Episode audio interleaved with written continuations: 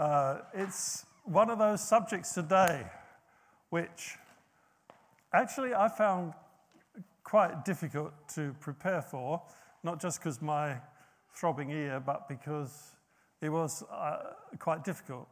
But what we're going to do today is we're going to look at some of the things that the Bible encourages us, uh, encourages, encourages us about family. And particularly today, I want to focus on wider family. Because it's relatively easy for us to, um, to encourage and love our immediate family, isn't it? Well, I thought it was. uh, it's quite encouraging to speak to them and to love them, and you can love your closer family through all sorts of situations, but I want to push that a bit wider because I think God wants us to be influential in our wider family, whether they're Christians or not, and especially if they're not. We need to be influential in presenting what it's like to be a Christian in a family, biblically. So that's what I want to do this morning. It's, it's, a, it's a difficult subject, family, because when you're my sort of age, your thoughts immediately go to the old non PC family jokes, you know, mothers in law and things like that, and how you can choose your friends, but you can't choose your family. And I want to completely explode that myth. God chose your family. God chose where you are and who you are. And we're going to start by looking at Psalm 139 an unusual place to talk about family, you might think, but I think this is right at the heart of what I want to say this morning. O oh Lord, you have searched me and known me. You know when I sit down and when I rise up. You discern my thoughts from afar. You search out my path and my lying down, and are acquainted with all my ways. Even before a word is on my tongue, behold, O Lord, you know it altogether. You hem me in, behind, and before, and lay your hand upon me. Such knowledge is too wonderful for me. It is high. I cannot attain it. Where shall I go from your spirit? Where shall I flee from your presence? If I ascend to heaven, you're there. If I make my bed in Sheol, you're there. If I take the wings of the morning and dwell in the uttermost parts of the sea, even there your hand shall lead me, and your right hand shall hold me. If I say, Surely the darkness shall cover me, and the light about me be night, even the darkness is not dark to you. The night is bright as the day, for darkness is as light with you. For you formed my inward parts, you knitted me together in my mother's womb. I praise you, for I'm fearfully and wonderfully made. Wonderful are your works. My soul knows it very well. My frame is not hidden from you. When I was being made in secret, intricately woven in the depths of the earth, your eyes saw my unformed substance. In your book were written, every one of them, the days that were formed for me, when as yet there was none of them. How precious to me are your thoughts, O God. How vast is the sum of them.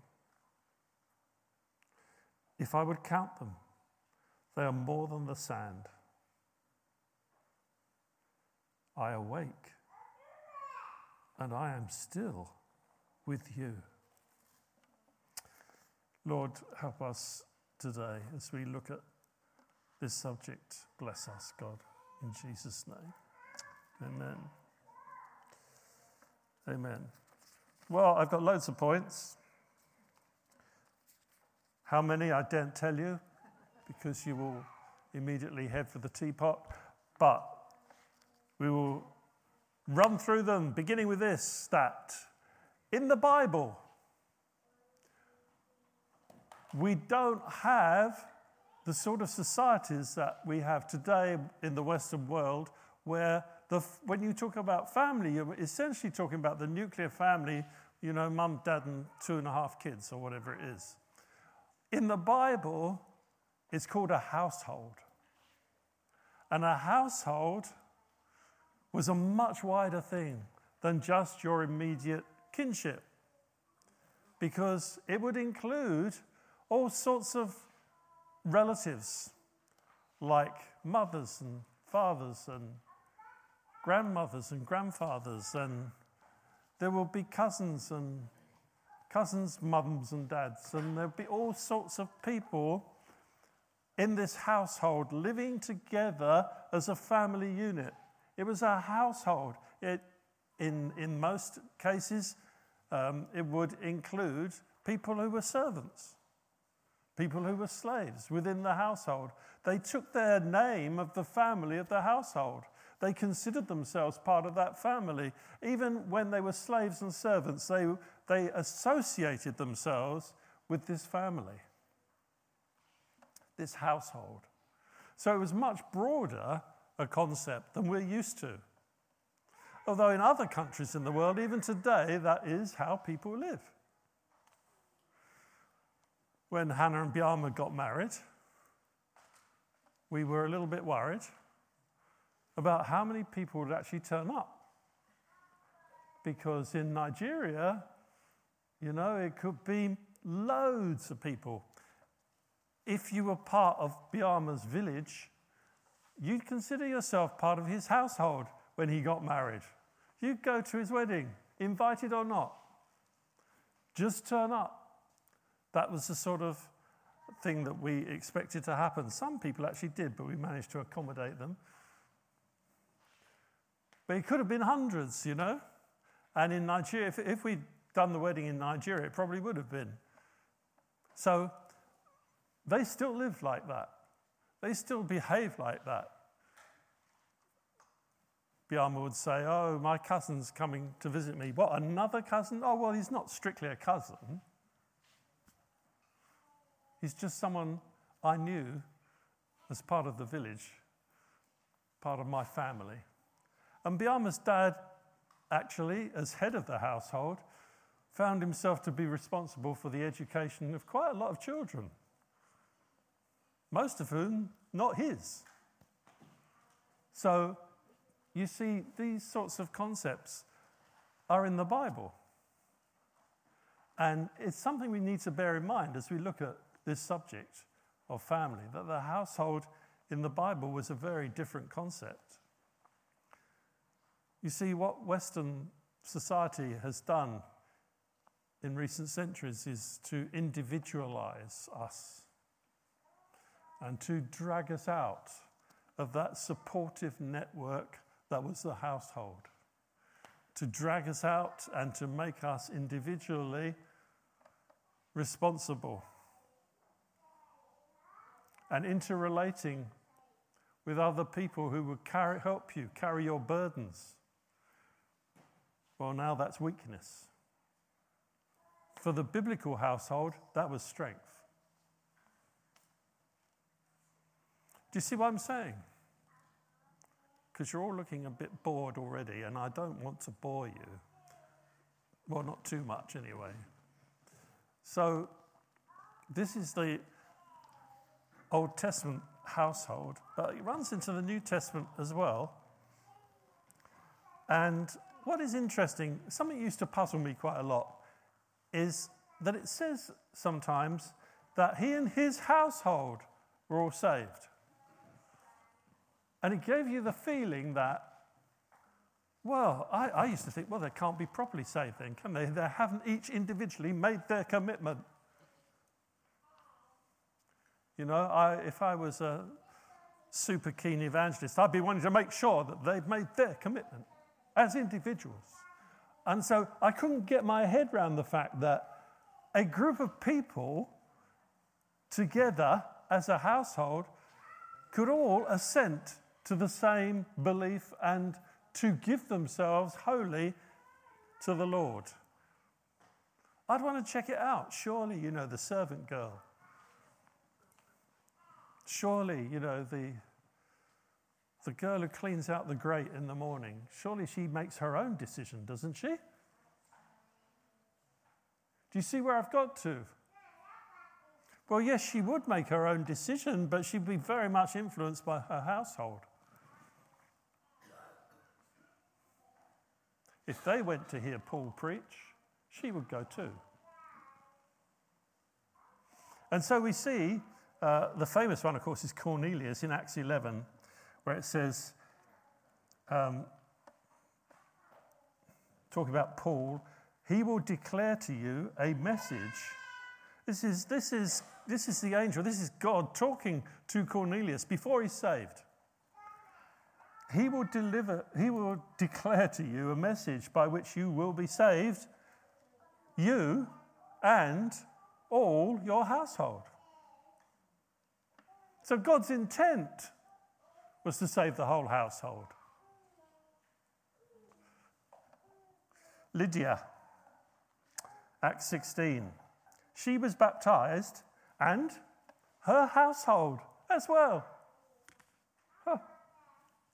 So here's a lady who's head of a household for some reason or other, and she and her household were baptized. Crispus, Acts 18. Crispus, the ruler of the synagogue, believed in the Lord together with his entire household. You know, in, in this case, Luke is getting quite excited. The entire household.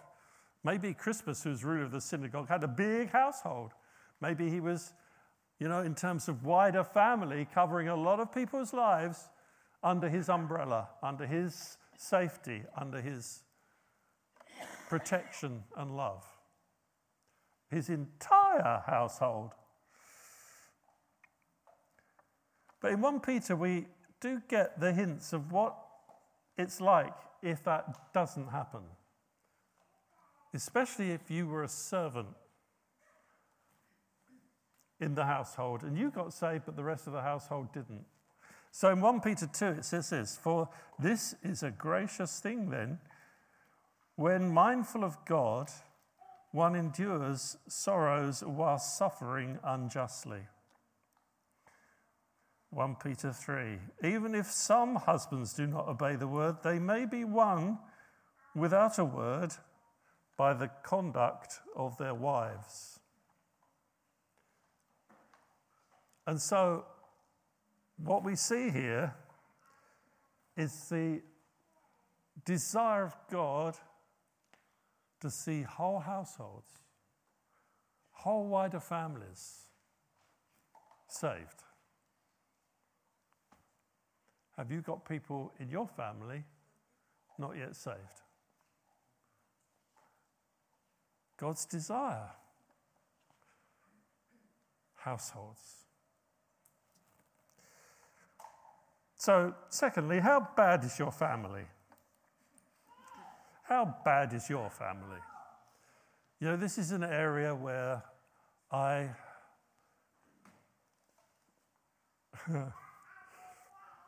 Give me some wriggle room, all right, on this one. How bad is your family?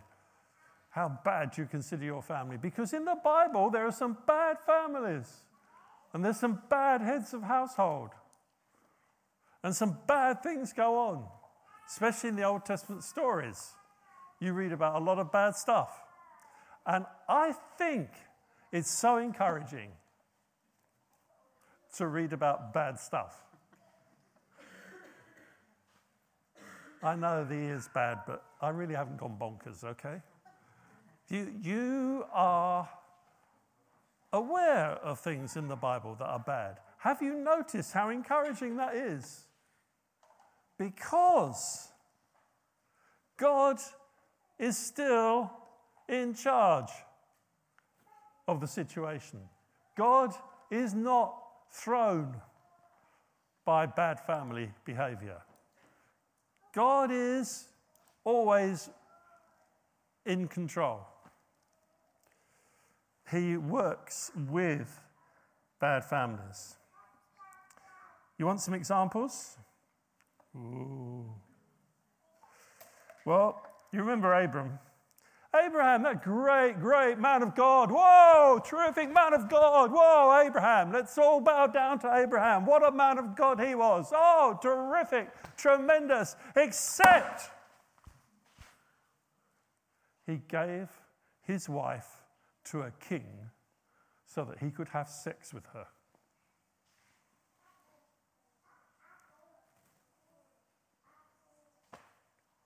Whoa, bad.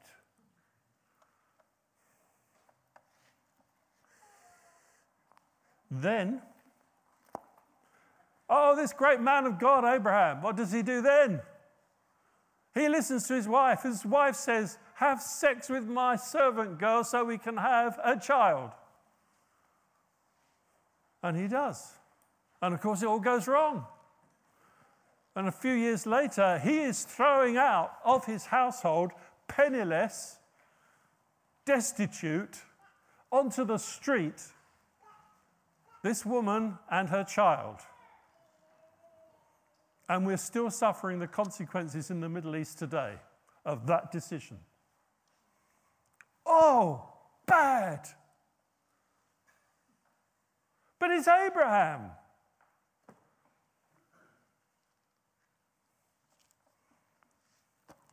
And God said, Shall I not tell my friend Abraham what I'm doing?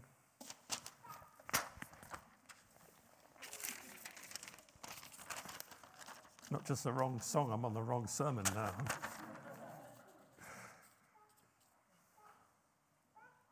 Isn't that encouraging?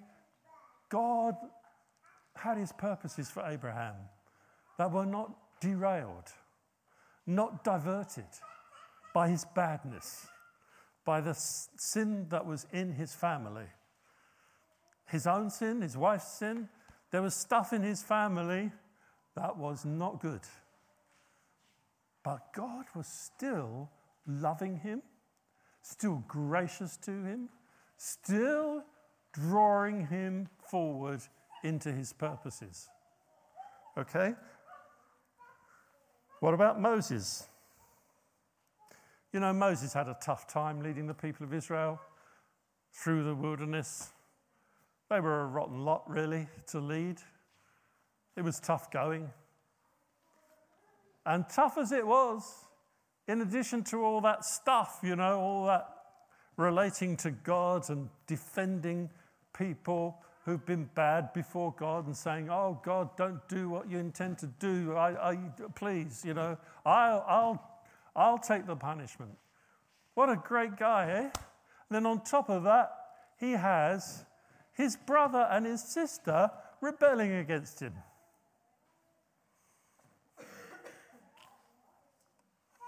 As if life wasn't tough enough, people of his family are getting uppity. People in his family are saying, What are you doing, Moses? People in his family bad. Okay, who's the greatest Old Testament figure, a precursor of Jesus? Named after me. So, David. Oh boy. David, according to Scripture, is a man after God's own heart. What higher accolade can you have than that? How much higher can you go than that? A man after God's own heart. That was David. But he was bad as well.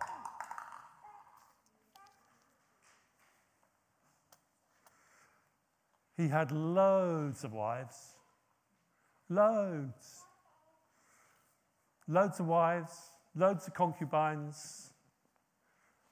You know, put bluntly, when he was thinking who he might sleep with tonight, it was a question of, oh, have a good look around. And then one day, despite all that choice, he sees Bathsheba and he's completely and utterly blown away. So much so that he murders to get her.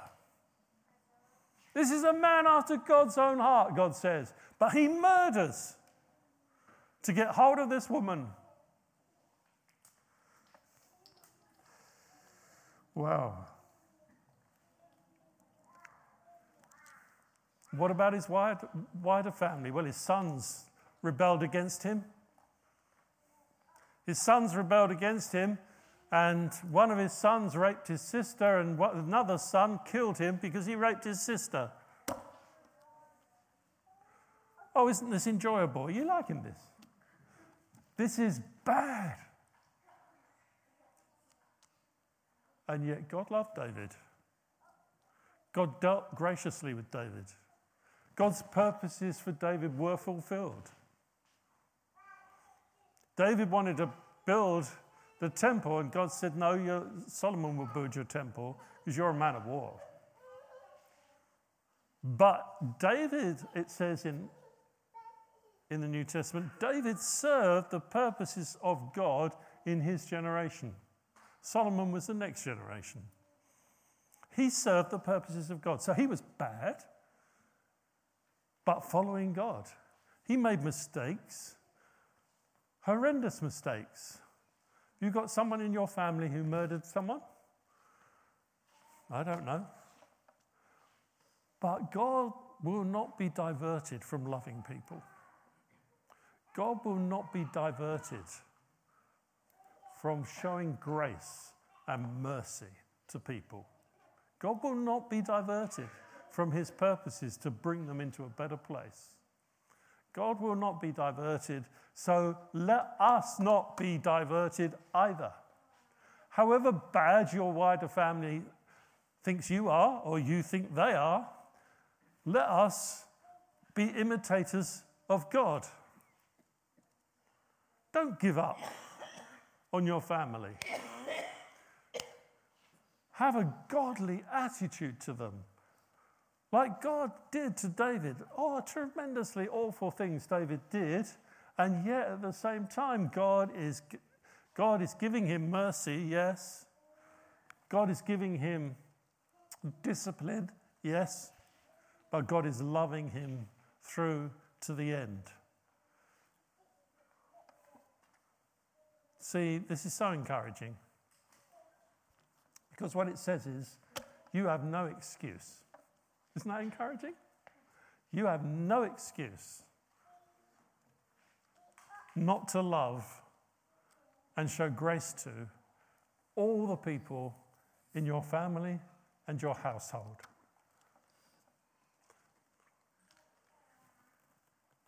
How bad's your family? Thirdly, God knows your family.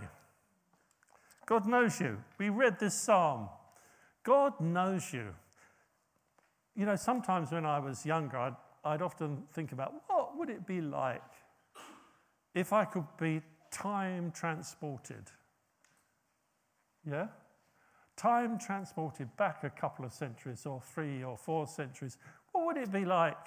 I try to imagine turning up, knowing all that I know in the 21st century, well, 20th century then, knowing all that I know, turning up you know, suddenly, you know, TARDIS like, bonk, you know, in the time of King Henry VIII or something.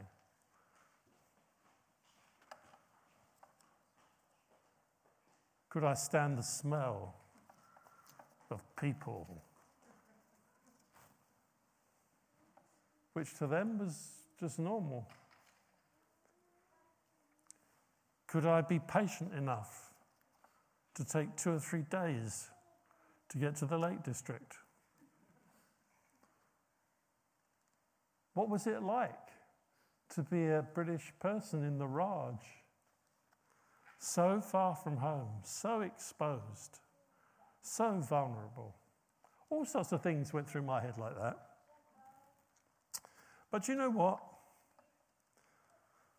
God decided that I would be knitted in my mother's womb, fearfully and wonderfully made in 1948. That's what God decided. And God decided who my mother would be. And God decided, therefore, what my wider family would be, what my household would be, who my uncle and aunt would be, who my cousins would be. All decided by this moment when I was made in my mother's womb. Do you see where I'm getting at? You are not a mistake. Your family is not a mistake. God intended you to be who you are and where you are. God made you in your, on your mother's womb. God does not look at you and think, oh, whoops, I meant 1748. God doesn't look at you and say, oh, whoops, I meant that your uncle should be someone else. God doesn't look at you and think he made any mistake about you. Hallelujah. You and your family, you and your household, you're not a mistake. Ephesians 3:15 says, this is another verse I used to wonder about. What does that actually mean? From whom the Father, every family in heaven and earth is named. Talking about the Father. From whom every family in heaven and earth is named. What? Let's repeat that. Every family. Yeah? Every family. Father God oversees and sets up all the families of the world. Oh, please. No wonder the psalmist says, This is too high for me, this knowledge. How can I attain this knowledge? Even in his day, he thought it was awesome. Imagine him, TARDIS like, turning up in the 21st century to see all you lot as well. You know, poor old psalmist, he had no idea about the size of the world, he had no idea about the numbers of people. He would come back to us today and be utterly amazed at how claustrophobically crushed together we all are. Because there's so many of us, all in families. God designed. If you don't think that's right, you've got an issue with Psalm 139. You and your family, God oversees and names. You know, naming was such an important thing. Such an important thing. Not just your Christian name, but your surname meant something. And still does in cultures Many cultures in Africa, it still does. Your surname means something. God's named every family.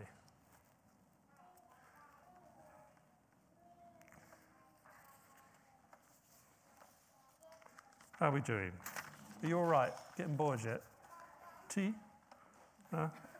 Uh, okay. So, lastly, I want to say this. Therefore, in the light of everything that's gone before, today is your opportunity. Today is your opportunity. The church is God's family, it's God's household. The church is the household of God. And how does Father God look at the church? How does he treat the church? How does he treat you? You've received grace, haven't you? Mercy. Sins have been forgiven. We were praying that in the prayer meeting just before this meeting started. Sins have been forgiven. Hallelujah. Most of you don't look very excited about that. Mercy, forgiveness, faithfulness, plans for good, not for evil. That's Father God towards us, the Church of Jesus Christ. We're all members of his family. Ephesians 5, verse 1 says this Therefore, be imitators of God as beloved children.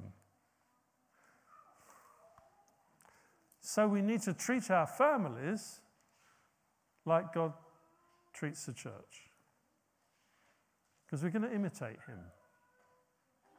And you may be uncomfortable with some parts of your family. You may be, maybe you hold some resentments. Maybe you hold some unforgiveness about things that have happened in your family.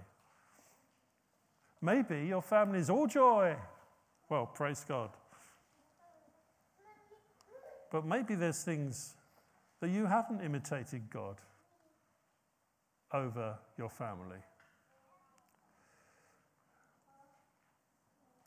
You know, there's so many things in the New Testament, there wasn't time for me to even begin to go through them with you, all the one another's. Now, I've told you this before, haven't I? So you should remember this all the one another's. In Russian, it's this wonderful little phrase, one another's, drug, drugo. I think it's because it reminds me of um, the magic roundabout and Dougal. You remember Dougal, the shaggy dog? Wasn't he lovely? Dougal. This is Drugor. So Drug Drugor means one another. All the Drug Drugors there are in Scripture, all the Drug Drugors, how you're to treat one another.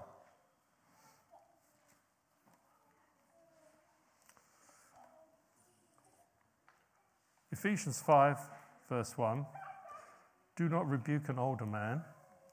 I want that well, well, well heard uh, here. Do not rebuke an older man,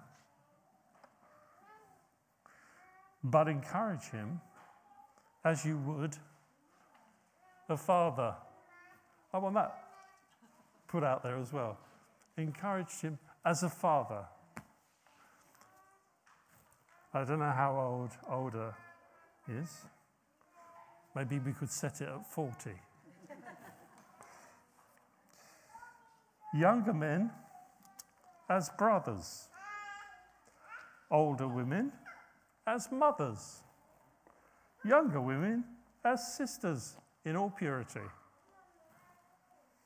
This is how you're to behave, Timothy. This is how you are to relate within the household of God, and therefore for us within our own households as well, because we're imitating God. Indeed, when you come to eldership, it says in 1 Timothy, he must manage his own household well with all dignity. Dignity. Head of households have dignity.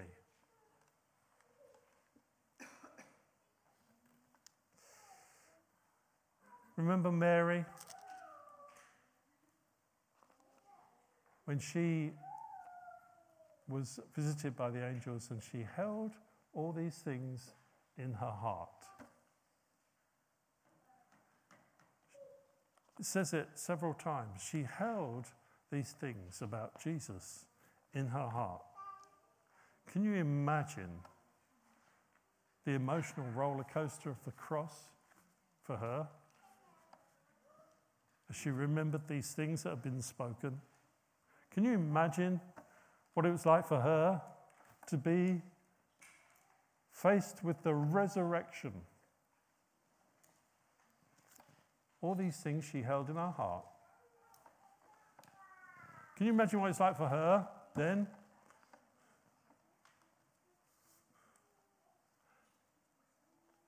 Having been transferred family wise from the headship of Jesus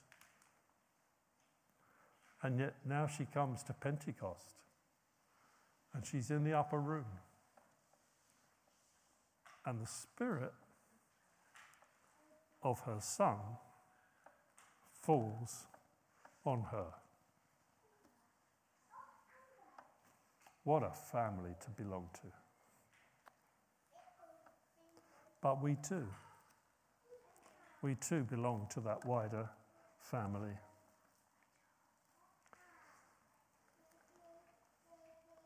Ephesians 6 says this Children, obey your parents in the Lord, for this is right. and when I haven't got time to talk about parenting, but here is Paul's expressing what God would have. Honor your father and mother, that it may go well with you, and that you may live long in the land. Fathers, do not provoke your children to anger, but bring them up in the discipline and instruction of the Lord. And there's something I just did want to say about this that is truly wonderful in a, in a family. If we can reach this, it's truly wonderful when our children who are obedient to us when they're young honor us and respect us when they're older, when they're adults themselves. It's a truly wonderful transition, this. You know, Hannah and Biama are going to live in the Ivory Coast, and that will be in August. And They're leaving us with their children.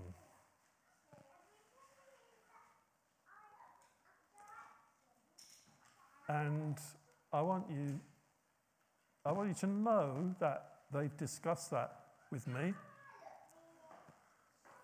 And I would never ask them to be obedient to me as I would have done when it was a question of which coat to wear when you're going to school. The relationship has changed, but the family remains. The family, you know, like amoeba, changes shape, but the relationships remain. The relationships change in terms of life And then in July, Rachel's going to Southampton. Oh, I could say, Stop! Do not do this! But it would be wrong.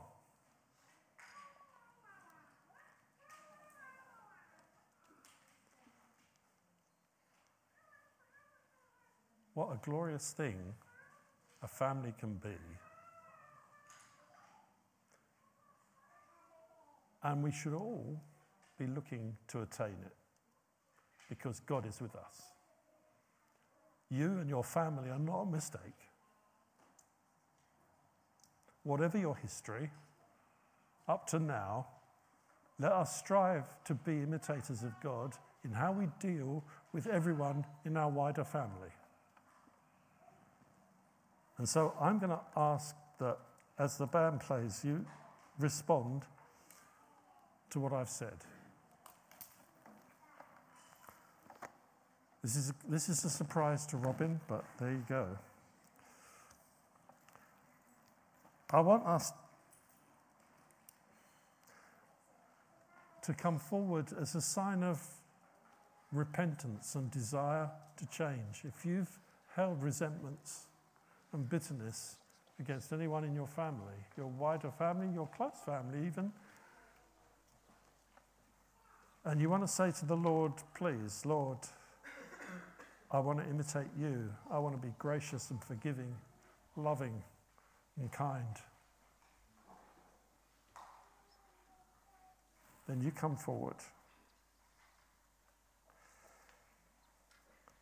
If you're still seeking God's plans for your family, or you're still praying for people in your family, maybe you need to come forward too. What about accepting where He's placed you? Do you think you're in the wrong place at the wrong time? Do you wish you'd be someone else? Do you look with envy on others?